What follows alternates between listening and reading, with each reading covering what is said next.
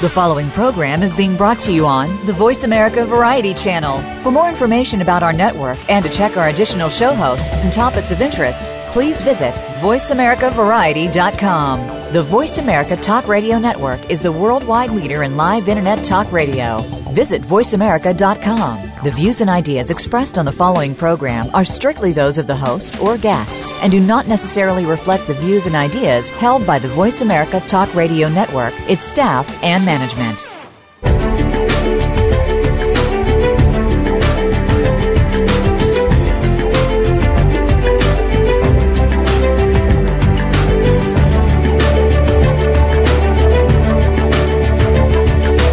Welcome. You've entered the realm of 1111 Talk Radio. Your host is Simran Singh.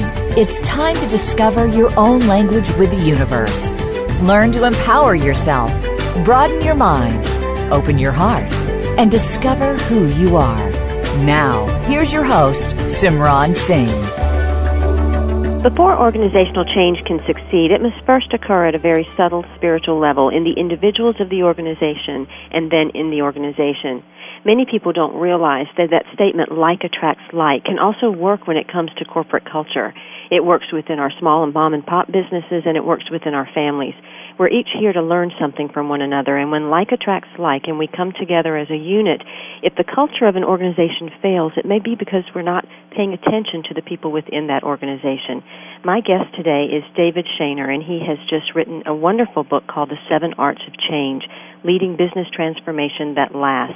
This book is amazing because it not only addresses what goes on in the corporate culture or in an organization's culture, but it takes it to a level that an individual could pick up this book and utilize this in their own life for their own personal spiritual growth and development. And when we change ourselves, ultimately change occurs in every place in our life. I'd like to welcome David Shaner to 1111 Talk Radio. Thank you. It's a pleasure to be here, and thank you for that very kind introduction. Oh, you're quite welcome. This is a great book. I have really enjoyed reading it and going through it, and it's written in a way that is very easy to see how, number one, change must happen in the organization because of the conflicts or the upsets or the turmoil or the dysfunction arises, what the questions are that you ask, but then also how to truly make that change through these seven wonderful steps that you, or seven arts that you have designed within this book. So thank you for this. Well, you're very welcome. I have to say that the editors at my publisher, Sterling Publishing, did a fine job. As I said in the acknowledgments that I had submitted to them, actually two books, one on personal development, spiritual development, and one on business development. Kind of two parts of my life that for many years I didn't understand how deeply they were connected myself. So I had submitted these 750 pages to my publisher, and through their the genius of teaching this academic how to write a little bit more clearly for a wide audience, they have narrowed it down to a very easy read of 184 pages, and I couldn't be more excited by the feedback since it was just launched on November 2nd. I'm ecstatically happy by the reception that the book has already received. Well, I can easily see how this is going to be a very successful book and is a book that will be read not only by many business leaders and organizations, but by individuals.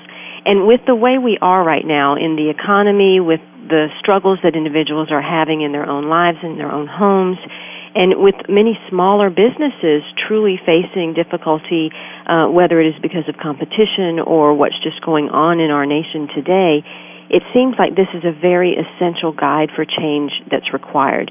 Why do you think a spiritual guide for change is necessary at this time? Well, I think it's politically okay or politically correct after our Wall Street debacle and how kind of America has kind of lost faith with kind of the financial institutions. I think people were fed up and said, you know what, there's got to be a better way. And I think rather than thinking that spiritual development and business development have to live completely separate lives, I think, to your point, that the time is ripe now to actually kind of put this on the table and say, you know, I my father used to say that, you know, this may not be a rehearsal, meaning life. Oh, and, absolutely. You know, we only have one shot at it, and the way I look at it is Why is it, even I think in the spiritual development community, we tend to think, well, I have my job, and then when I'm really at peace is when I'm at my yoga class, or I'm meditating, or I'm engaged at my church or synagogue or temple, and that's when I can really be the best. But we all know that work is a place where that we just have to put up with. And my thinking is, we're only here for so much time, and we should make every present moment count. So what is wrong with actually linking spiritual development, that is, how we embrace change in the workplace, is very much indicative of embracing change just as we kind of call upon ourselves to develop, greater and greater awareness and consciousness. So I thought, why can't work, we all have to have a job, why can't work be a wonderful whetstone where we spend maybe half or more of our lives and use that as a tool for our own personal, even spiritual development?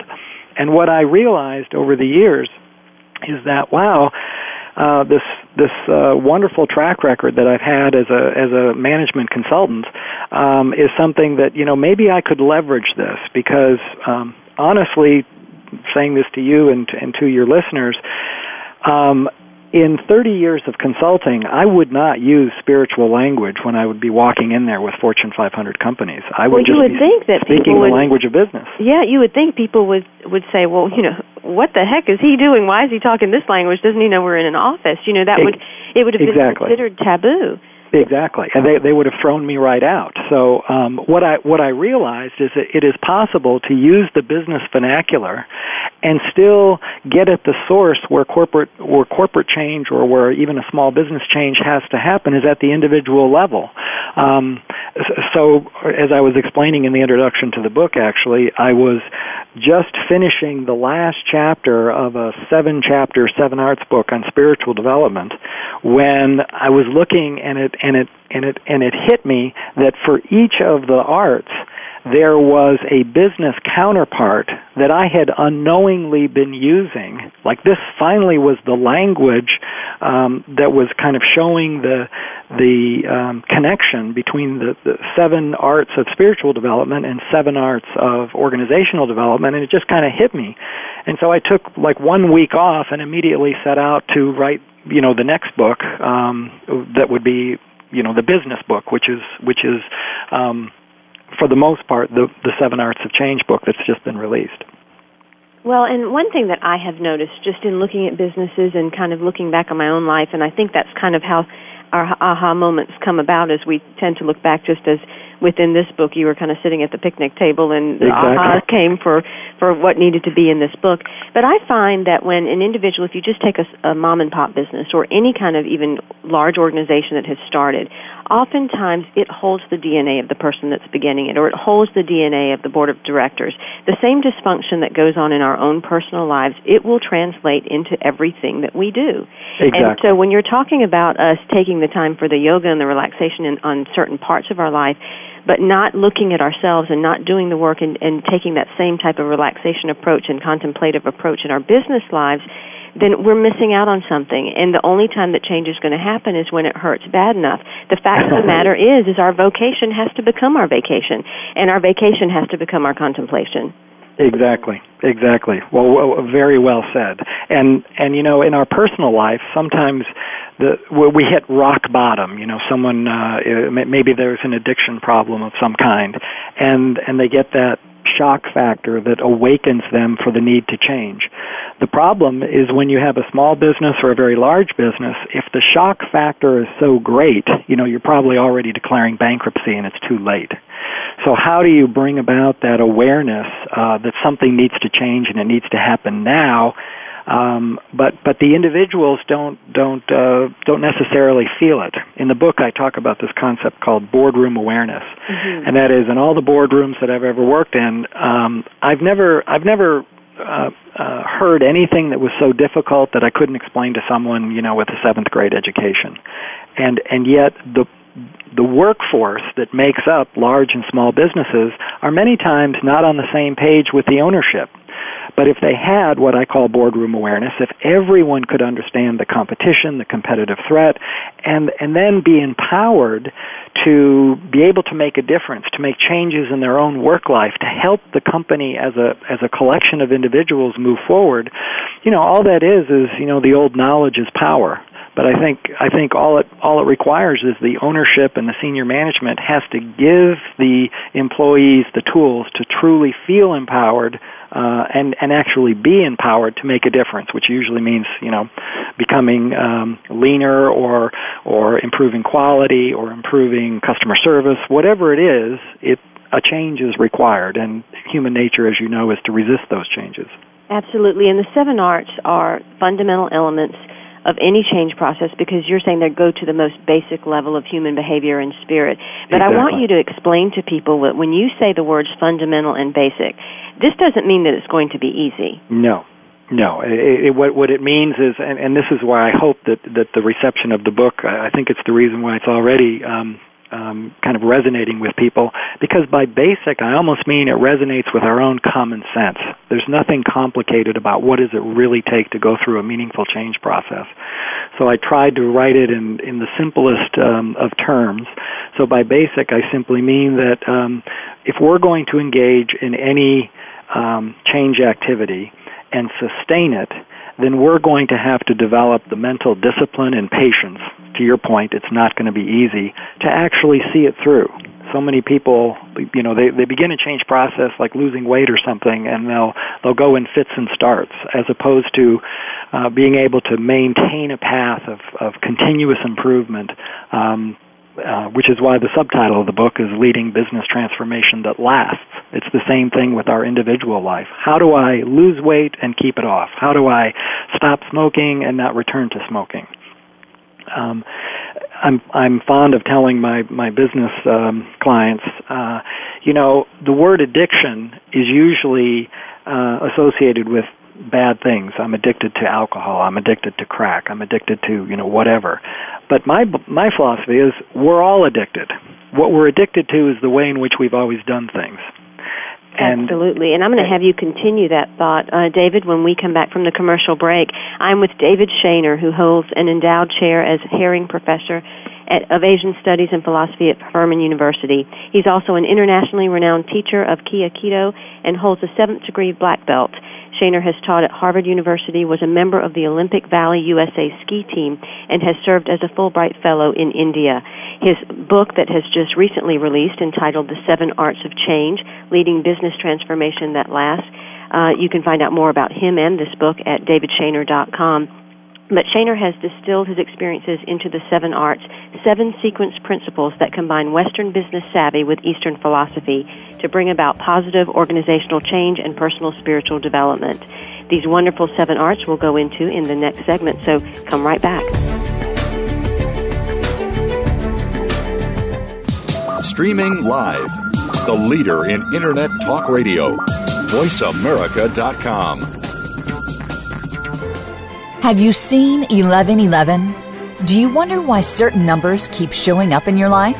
11, 111, 22, 33, 444. People all over the world are seeing 1111 and learning the language of universal communication. Subscribe to 1111 Magazine today. www.1111mag.com.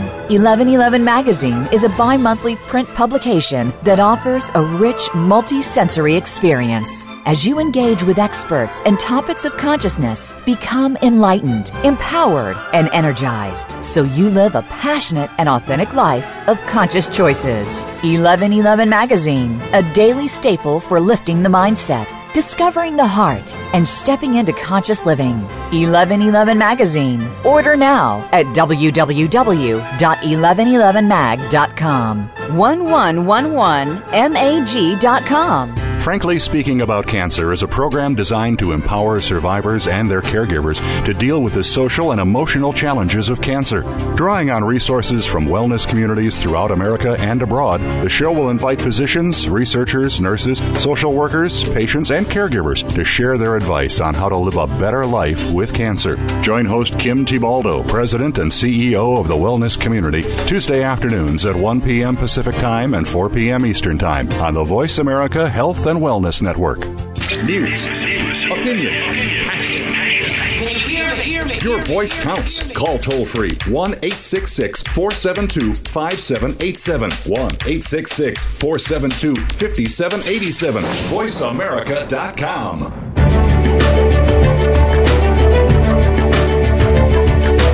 You are listening to 1111 Talk Radio. If you'd like to join today's discussion, please call in toll-free at 1-866-472-5795. Again, 1-866-472-5795. You may also send an email to info@believesc.com. Now back to 1111 Talk Radio with Simran Singh.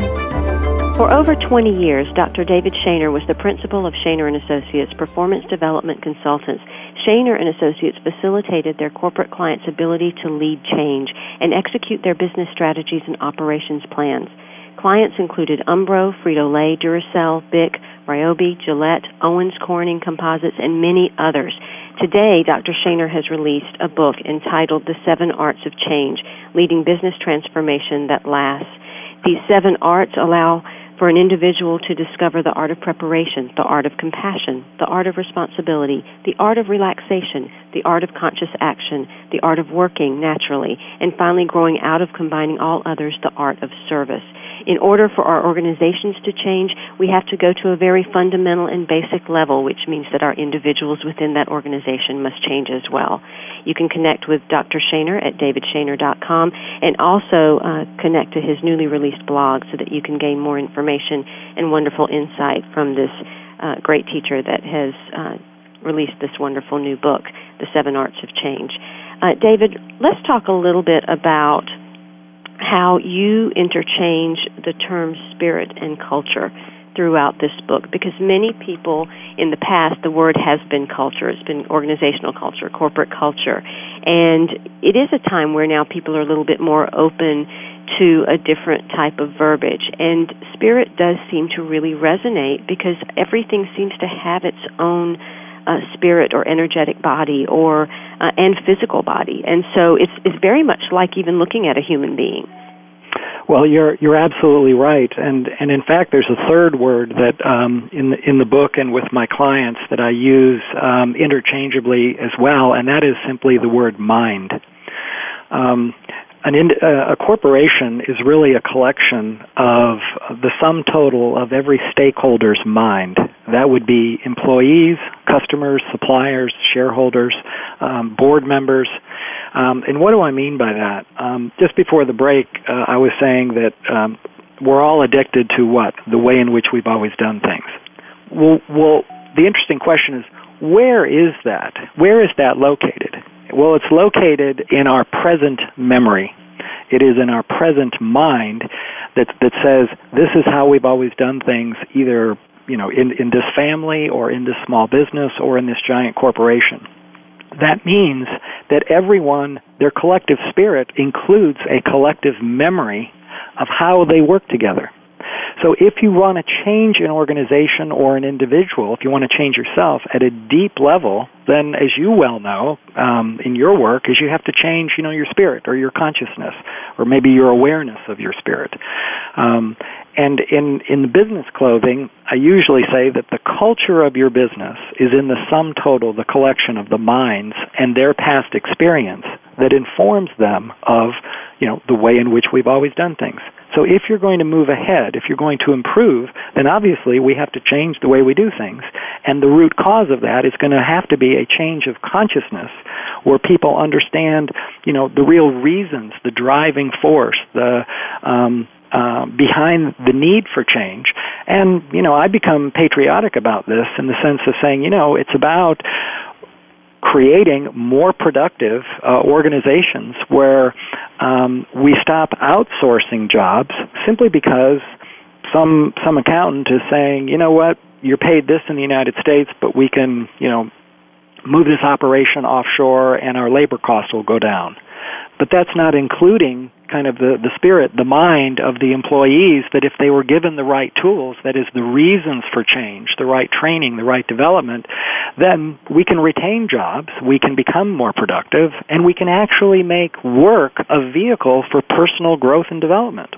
I think that's incredibly powerful, and it does seem that some of the large organizations are taking this lead and starting to develop in this way, that we finally realize that our collective humanity is feeling so stifled, and you use the word wilted in the book, that we have to do something to re-enliven and put air and breath back into that. Well, I love what you said, air and breath, because as you know, through my Aikido practice, I'm a big person on meditation and breathing as well. But it's so empowering when an organization begins to think and feel differently, because when instead of feeling like management is trying to squeeze me like a turnip, and that's why I need to change, instead, when the change comes from the bottom up, when people are truly participating, when people are truly given the tools. I tell business owners, if you want people to think and act like an owner, why don't you make them an owner? Why are you being greedy? And so in all of my clients, we always develop some kind of pay for performance option or stock options if it's a publicly traded company, because then people truly feel that I'm willing to give 120%, and it's not just because I'm being, squeezed like a turnip. I'm actually learning financial literacy. I'm learning about lean manufacturing. I'm learning tools about interpersonal skills and teamwork that are making me, a better family member, a better husband, a better wife, a better father, rather than coming home at the end of the day, putting your feet up and then being negative because of the stresses and strains of the day, and then the family has to bear the burden of that. Wouldn't it be great if you come home enthused and at the dinner table you're talking about all the wonderful changes and empowering things and innovations that are going on, when the spirit of the company is actually opened up to be fully creative, fully alive, and doing things on strategy, because the board has given every employee an understanding of what does the real roadmap look like. Well, and what I'm hearing you say, too, is it really gives an individual a sense of I matter. Exactly. Instead of feeling like they're just a nobody that's going through the motions and there to collect a check, they really matter in the overall grand scheme of everything. And when they matter to that degree, it actually hits at every one of those core beliefs that every one of us have, whether it's unworthiness or not good enough or I'm stupid or I'm not lovable. It really hits the core of those so that we can shed those labels and really step into that creative process, as you're saying. Oh, you're absolutely right. Absolutely right. And isn't it a wonderful thing if we just sit back for a minute and recognize, if I own a business, or if I'm a senior leader, or if I'm a group manager, if I do things that actually help my people, my coworkers, if they can grow and develop as an individual, or if we stand back and we just say, if I can improve the quality of someone's life at work, the wonderful thing that everyone apparently has missed? The wonderful thing is the business results improve dramatically. That is, improving the quality of someone's life at work, removing conflict, removing doubt, removing fear of being fired, fear of not knowing what it is that my manager's thinking. When you remove all that negativity, the business results grow and grow and grow. The funny thing is, here I am. You were kind in your introduction. I've been a professor of philosophy while being a management consultant for the last 30 years. And the interesting thing is, when I speak like a philosopher to the business audience, to every employee, I'm talking values, ethics, personal growth, and when the financial results become astronomically positive, all these years prior to writing this book, I was not a public person at all. This DavidShaner.com, just kind of letting the cat out of the bag, what I've been doing for these 30 years, is brand new. All of my business with these fine global companies has been by referral. And what I mean by that is I'm engaged with one kind of intervention at a company, and it goes extremely well, and everyone's kind of blown away by the positive results. Then maybe that senior executive goes to the next company, and the next, and the next. So, everything that I do is by referral, and so the luxury that I have now is when I work with a new client, there's already very senior people who have been through this kind of transformation process at a previous company. And so, for example, with the client that I'm in right now, I was practically pre-sold into the board by the chief financial officer who had seen another dramatic turnaround in the textile industry, which again saved American jobs. And this current client was in another industry, but they were in distress. And, the results speak for themselves. So I think that's the most exciting part of this because, the business audience, as you well know, is going to be skeptical. Don't use the word spirit. How can you possibly talk about this stuff in the workplace? You need to be kicked out. Well, finally, I'm kind of letting the cat out of the bag and say, these principles we've been following to generate these incredible business results, guess what? They're all core spiritual principles of change. Well, and that's a subtle example of what you're even talking about in the book, because when we allow ourselves to truly step into the voice that wants to come through us, regardless of what other people are going to think, when we really let that part of ourselves come out, true change happens. Exactly. Our own empowerment happens. We're able to touch many, many lives. And then the world opens up to us, and we're able to present all of those gifts that we have in a manifest form so that the world can partake of them, and we're able to experience ourselves in a grander way. And you've done that through this book, but through the processes of this book, companies can allow their employees, their associates, to do that as well. Well, I certainly hope so, and you speak volumes of truth there in just a few short sentences, and I completely agree with you, and that's the benefit. Of course, I want to see the financials of my clients, improve because that's going to secure the future of the employees. At nearly 10% unemployment in this country, people are looking for how do I run a better organization, and to me, sure. It's not just about shareholder value, but if all of the employees are also shareholders, then they're going to work every day with a mission to improve themselves, spiritually, interpersonally, and oh, by the way, at the same time, it might even improve, my wallet, my ability to be a provider at home, and maybe through turning this company around, no more are we going to be afraid that the ownership is going to, shut down this plant and send us all home and open another plant in some other part of the world. That's right. According to David Shaner, failures take place because change is only happening or only targeted at the surface. For a lasting transformation to occur, the kind of adjustment that leads to dynamic growth, profitability, and the ability to identify and surmount new challenges before they arise, change must first occur and it be addressed with the individuals. Once individuals understand their critical role in the change process, deep roots are anchored within the corporate culture. This is wonderfully illustrated through David Shaner's new book, The Seven Arts of Change, Leading Business Transformation That Lasts.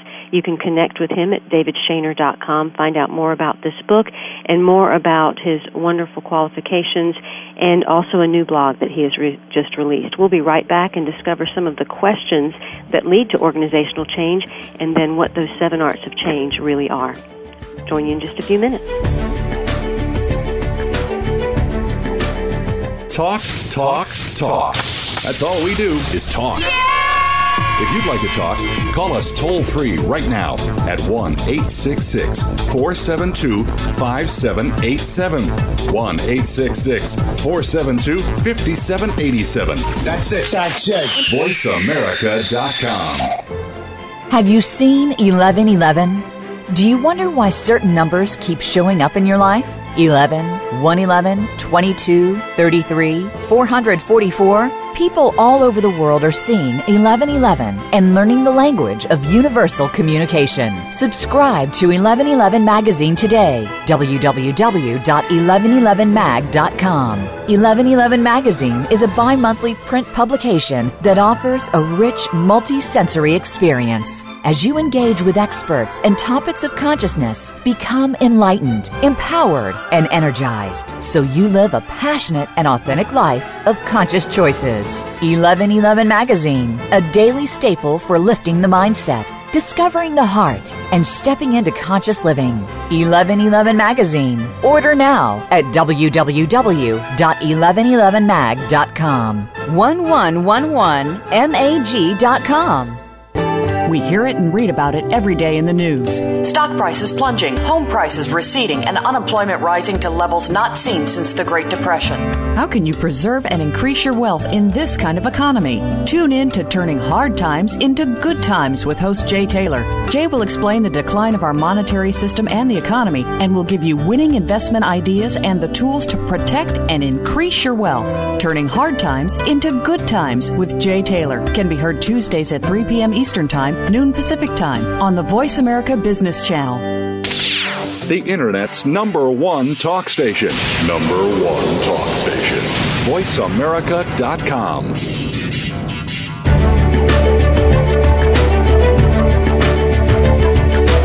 You are listening to 1111 Talk Radio. If you'd like to join today's discussion, please call in toll-free at 1-866-472-5795. Again, 1-866-472-5795. You may also send an email to info@believesc.com. Now back to 1111 Talk Radio with Simran Singh.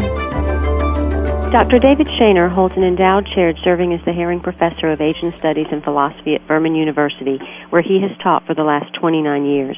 He's also taught at Harvard University, where he was awarded an Andrew Mellon Faculty Fellowship in Humanities, Department of East Asian Languages and Civilizations.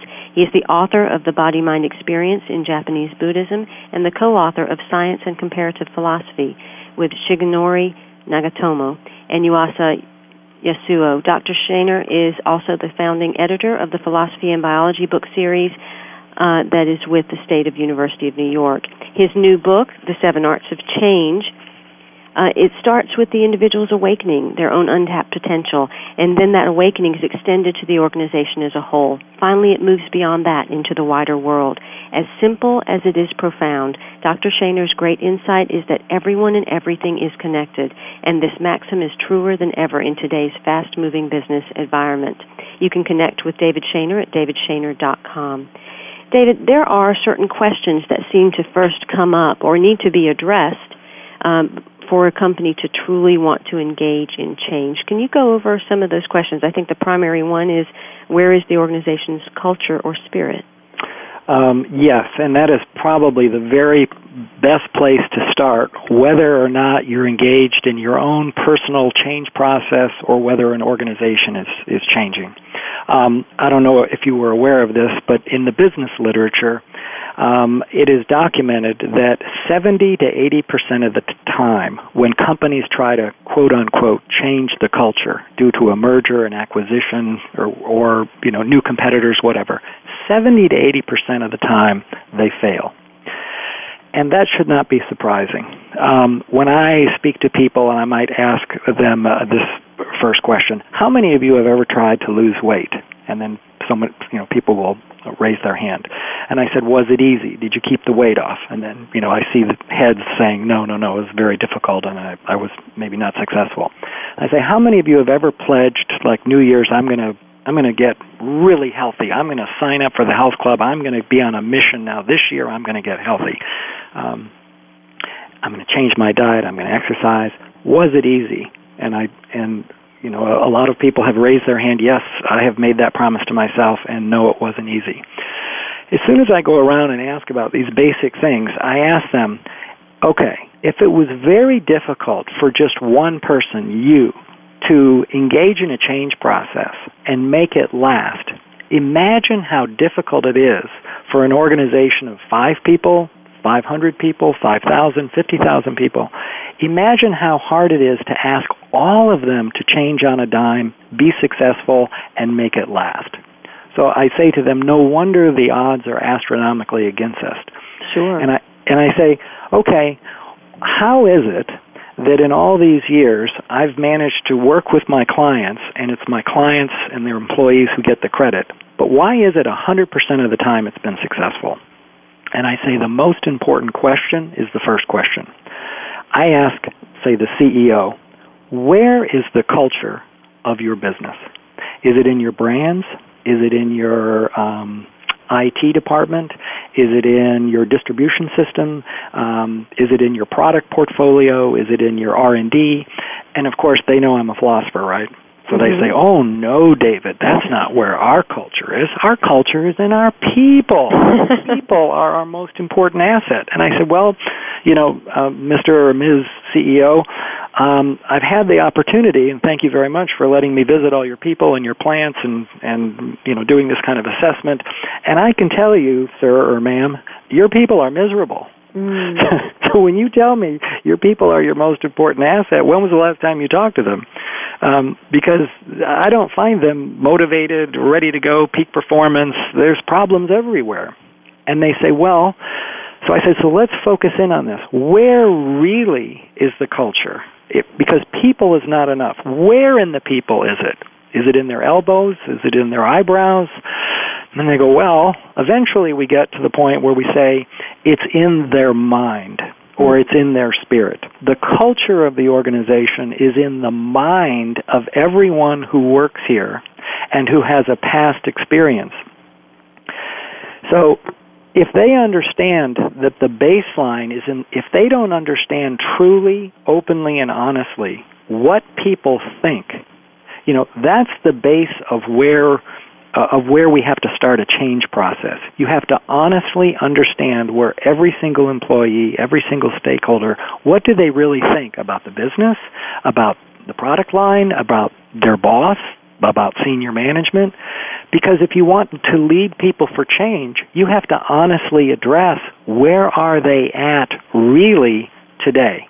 And if you misgauge, you know, if you throw a change management program at somebody or a weight management or a spiritual development program at somebody and you don't really understand where their true open and honest starting place is, then you know you're giving them a tool but you have misjudged where the baseline actually is.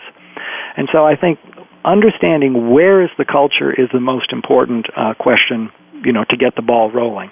And that really requires people then to get rigorously honest, because unless you want to work with an addiction or heal a health issue or work on spiritual development, unless you're willing to be rigorously honest and look at something in microscopic detail, you will not affect change. Exactly. And that's why I have learned over the years, I'm not the kind of consultant that's going to mince words, with the CEO that might be paying, you know, my fees. I understand that I need to be kind of the bull in the china shop to get to this level of openness and honesty with the real leaders, because it could very well be that if the leadership themselves is willing to embrace change and do it publicly and talk to the employees at a whole nother level of openness and honesty, then guess what? The employees are going to go, I cannot believe what I'm hearing. I cannot believe that this man or this woman who's been the person that I've had this negative opinion of is actually admitting that they've made mistakes, is admitting that maybe their understanding of who we are and what we really think has been wrong all these years. And that can become an opener to really get people to practice. You know what? This person seems to be leading open and honest communication. So maybe this change is real and this is not going to be the flavor of the month. Well, and change typically happens because we have a crisis in our lives, and I guess in a business environment it would be an urgent business crisis. Right. But we don't have to wait for that place to really want to initiate change. We could start, a person that's wanting to start a new business, if they implemented the steps within this book, The Seven Arts of Change, yes, then they literally would start out with a whole and healthy culture or spirit within the organization. And then how often do they need to look at themselves to go back and reevaluate, are we still following the spirit of our organization fully along the path? Yeah, well, of course, as you well know, you have to look at yourself openly and honestly every single day. But you make a great point. Well, I had one CEO once ask me, they said, David, it is a crisis, just as you just said. We're facing, crisis XYZ. And they said, David, how quickly do you think we can change the culture? Mm-hmm. And I looked at them and I said, well, if you like, we can change the culture in one day. They said, no, that's impossible. What are you talking about? I said, well, you could change the culture in one day, but the only way you can do that is to fire every single person. Mm. Because if you do that, the mind, the collective memory, the habit mind, the way in which we've always done things, walks out the door. Right. But to your point now, is how does that lead into what you were just asking? If you were starting a new business, it's the same as firing everyone, because guess what? Now you have to hire a new person. Well, as soon as you go out and start hiring new people, they are developing a sense of history from the very first minute they walk in your door. How are you greeted? How are you acknowledged? How do people dress? What seems to be the customs around here about breaks or what have you? That's like starting your own new business, but you don't even have to, wait to start your own business. Every single day, whether you're in business or you are truly, considering a new venture, you are creating the new culture every single business day. Because what you're creating are collective experiences, present experiences, in the now experiences that a second from now or a second ahead, that will be, what you're creating is the collective memory of the organization. So if you want to change the culture, the next question is when? The first question was, where's the culture? It's in your mind. It's in the spirit. The next question is when? When can you actually change the culture? The only time you, I, or anyone else on this planet has is right now. Because the past is really in your present memory, yeah. And the future is really in your present hopes, dreams, and ambitions. So you have to look in the mirror openly and honestly every day. You have to kind of approach every present moment with freshness and ask yourself, what kind of a business do I want to actually work in? How can I change the culture of everyone around me? And we're all free and empowered to make that change every single day. Whether our boss is on board or not. It's your life. You're spending half of it at work. Why not let work be the place where you practice your highest principles of values and spiritual development? Well, and for that change to occur from, and I don't want to use the word bottom, it's the only one I could come up with at this moment, from the bottom up, it right. really has to be initiated from the top. They have to be willing to change their minds. They have to be willing to change the filter that they see through, the eyes that they look through.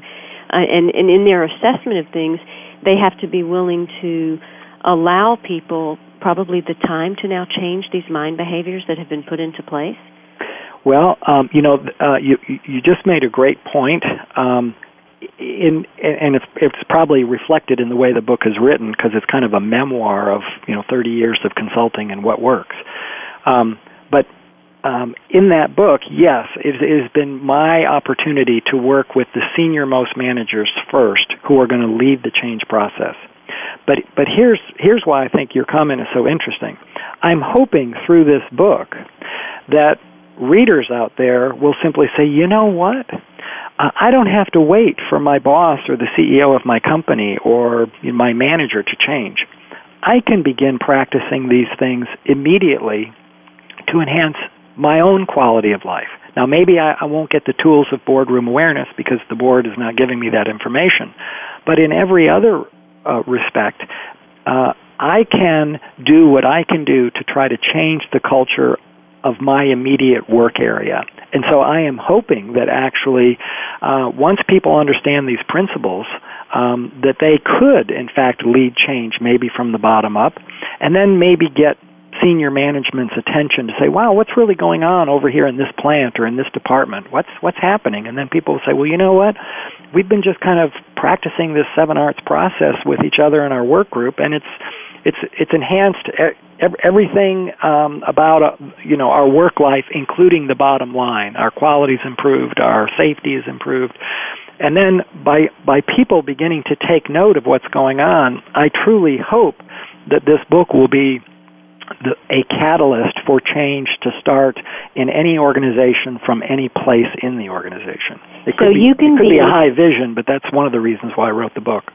So you can be the change you wish to see by breaking down the barriers of your own perception, the walls that you've erected that keep various portions of life separate from each other, whether it is work and play, family and business, or your individual life or the corporate life.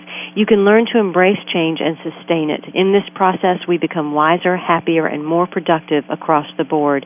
My guest today is Dr. David Shaner. He is the author of The Seven Arts of Change, Leading Business Transformation That Lasts. You can connect to him at davidshaner.com, and we'll be right back to discover some of the 7 arts of successful change. Ask the experts. Call toll-free right now, 1-866-472-5787. Hello? And ask our All-Star team to answer your question. That's 1-866-472-5787. Thank you for calling. VoiceAmerica.com. Have you seen 1111? Do you wonder why certain numbers keep showing up in your life?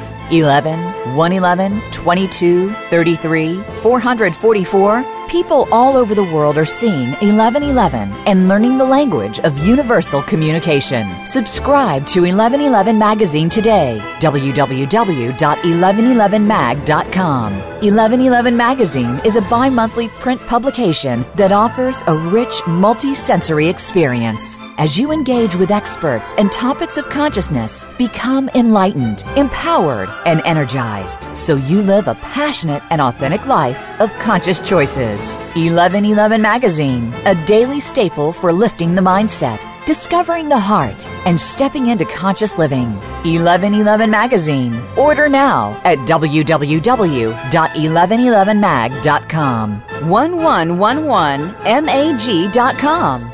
Go inside the inner workings of the entertainment industry to find out what's next in television, film, and on the web. Listen for Next Stop Hollywood, hosted by entertainment insiders and pop culture junkies Brad Roth and Mark Feldstein. You'll find out how your favorite TV shows and movies are created and marketed, from the conventional to the creative.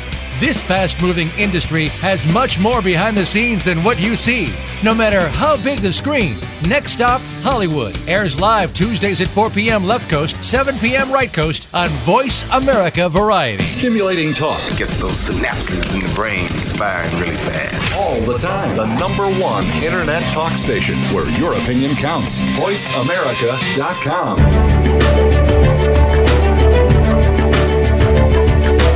You are listening to 1111 Talk Radio. If you'd like to join today's discussion, please call in toll-free at 1-866-472-5795. Again, 1-866-472-5795. You may also send an email to info@believesc.com.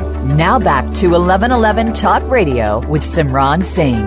The 7 Arts of Change provide a sequential process for lasting business transformation. You'll discover that by following the 7 arts of spiritual development, you can be highly successful at not only leading change, but also sustaining change throughout an organization. By fundamental and basic, I don't mean that they're easy or quick. It means that you will have methods that you can allow yourself to allow change in this organization. And you can do that through this new book by Dr. David Shaner, The 7 Arts of Change, Leading Business Transformation That Lasts. These 7 arts include the art of preparation, the art of compassion, the art of responsibility, the art of relaxation, the art of conscious action, the art of working naturally, and ultimately this leads to the art of service. For us to allow for change on a collective level, we have to be willing to stand up and be seen and heard, and know that the responsibility of change occurs first within us, and then will vibrate outward into the businesses, communities, and world that we live in. David, let's talk a little bit, since we have such a short time left on the show. I could talk for another 2 hours with you on this subject, but let's talk a little bit about some of the 7 arts. And first of all, much of this is grounded in the Aikido philosophy that you grew with, along with other philosophies that you studied over the years. But you do utilize some of that Aikido philosophy in the development of these 7 arts, correct? Yes, I do, and I've been blessed. My teacher of 40 years now, his name is Koichi Tohei. He's 90 years old, lives in Tochigi, Japan. And he is the first in 1953 to bring Aikido out of Japan into the United States. He actually came to Hawaii in 1953. But in addition to him, I've been blessed with, wonderful teachers and mentors that I discuss in the book, from my ski racing days, my work in academia at Harvard and the University of Hawaii. I feel that I've been blessed with wonderful teachers, and I may not have been the very best student, or I may not have, achieved the highest levels that my teachers did, but I feel so grateful that I was able to, in many cases, live with my different teachers in different periods of my life. And in many respects, these seven arts is the pulling together of what I hope are all the lessons that I've learned, and I hope my teachers will be proud of me for that. Oh, absolutely. And the first of the seven arts of successful change is the art of preparation. And you said that you discovered that they have a coordinating piece when it comes to organizations, and I guess that coordinating piece would be assessment? Yes. As I mentioned in an earlier segment, I had been writing a seven arts book on spiritual development, and the first one was the art of preparation. That's the idea that we need to take an honest look at ourselves when we're engaged in any change process. You need to, am I truly addicted? Am I ready to embark upon the change process because maybe I'm already experiencing some pain and suffering in my life?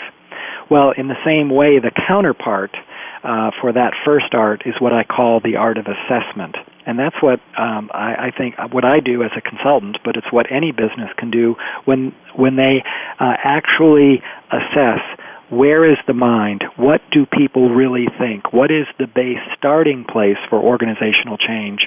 And so whether you're dealing with an individual or a corporation, the art of preparation / the art of assessment is really the first cornerstone. And then each of the other seven arts, we may not have time to go through them all, but a wonderful part of the book is that they are sequential. That is, each art builds upon the other art. So it's not just, throwing the seven dice out and then picking one up and using it however you like. There's actually a logic, a rhythm, a process of development that, again, whether you're changing as an individual or a corporation. I'll give you just a quick illustration of that. The second art is called the art of compassion. Well, compassion's a kind of a fuzzy word for using in in business, but I've always talked about compassion as nothing other than meaningful participation, actually engaging the entire workforce in the change process. That's a compassionate thing to do, And once you understand through the art of preparation where people are truly coming from, largely through an interview process, you've just spent time with people, then it's a compassionate thing to actually engage them, to invite them into a process of thoroughgoing company change.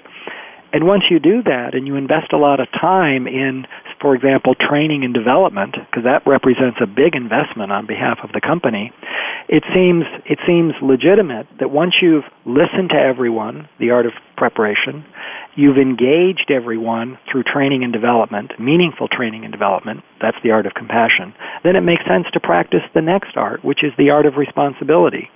Well, in business, people want to hold people accountable, right? I've listened to you, I've given you all this training and development.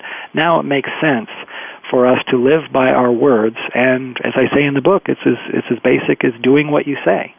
Being able to be someone that's trustworthy, that's counted on, that's willing to put forth the effort. So I'll stop right there and just say that that's an example of how preparation leads to compassion, compassion leads to responsibility, and so on.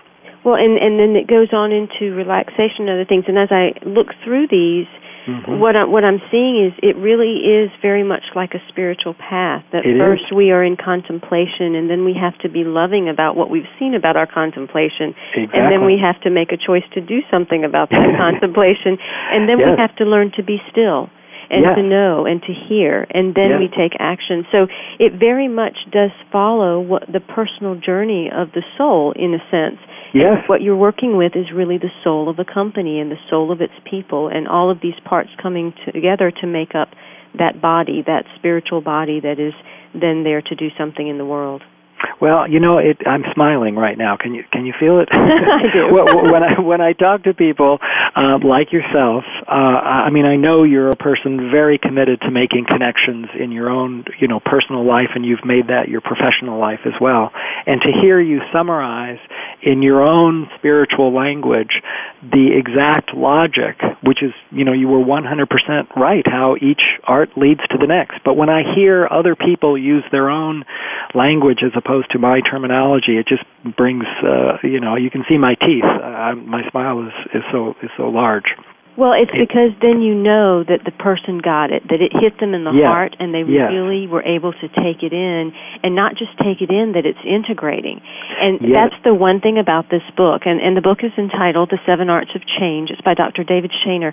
But the one thing about this book is it is very easy to read. And as you go through it, even though you're reading about organizations and companies, very much can a person see themselves. I mean, literally, that's what we are. We are an organization. We've got all these parts that are going inside of us, and if we're not taking care of our health, that's one department that's failing. And, you know, it very much is like looking at the personal journey, and I just think for people that may not be as spiritually inclined or may not be the type to contemplate, you know, where their wounds are, this gives them a fresh approach that can take them through the same process without them feeling like they're getting into some of the other areas or some of the deep emotional areas or woo-woo areas of the New Age or anything else. It's a very practical method of going through the process. Well, you know, I feel blessed. I mentioned that I've been blessed with wonderful teachers that have had infinite patience with me as a student. I've been blessed with wonderful clients, huge organizations that were willing to trust this process and trust me as they initiated their change initiative. And I've been blessed because the person's name is Brent Cole, who is a senior editor, a professional writer. He's the one that took my 750 pages of text in two books and combined them into this Seven Arts book, working with me to put it in the most simple, the most clear language that would resonate with the widest, you know, possible population. And so for me to hear you say, wow, it's highly readable and it's very clear and it resonates with me, I just have a smile to say, well, I got blessed again, because it's the talent of Brent Cole, not David Shaner, that makes the book that readable. It is the collective of the spirit, and that's what occurred with this book. Let mega-successful business consultant David Shaner show you how to make lasting and successful changes in your organization. Go out and get your copy now of The Seven Arts of Change, Leading Business Transformation That Lasts. You can connect with David Shaner at davidshaner.com. Also read his blogs and find out more about who he is. That's davidshaner.com. I look forward to talking to you next week. Until then, I'm Simran Singh. Be well. Thank you for stepping into the doorway of conscious choice with 1111 Talk Radio. Please join host Simran Singh again next Thursday at 4 p.m. Pacific Time, 7 p.m. Eastern Time for another enlightening edition here on the Seventh Wave Network. Remember, shift happens.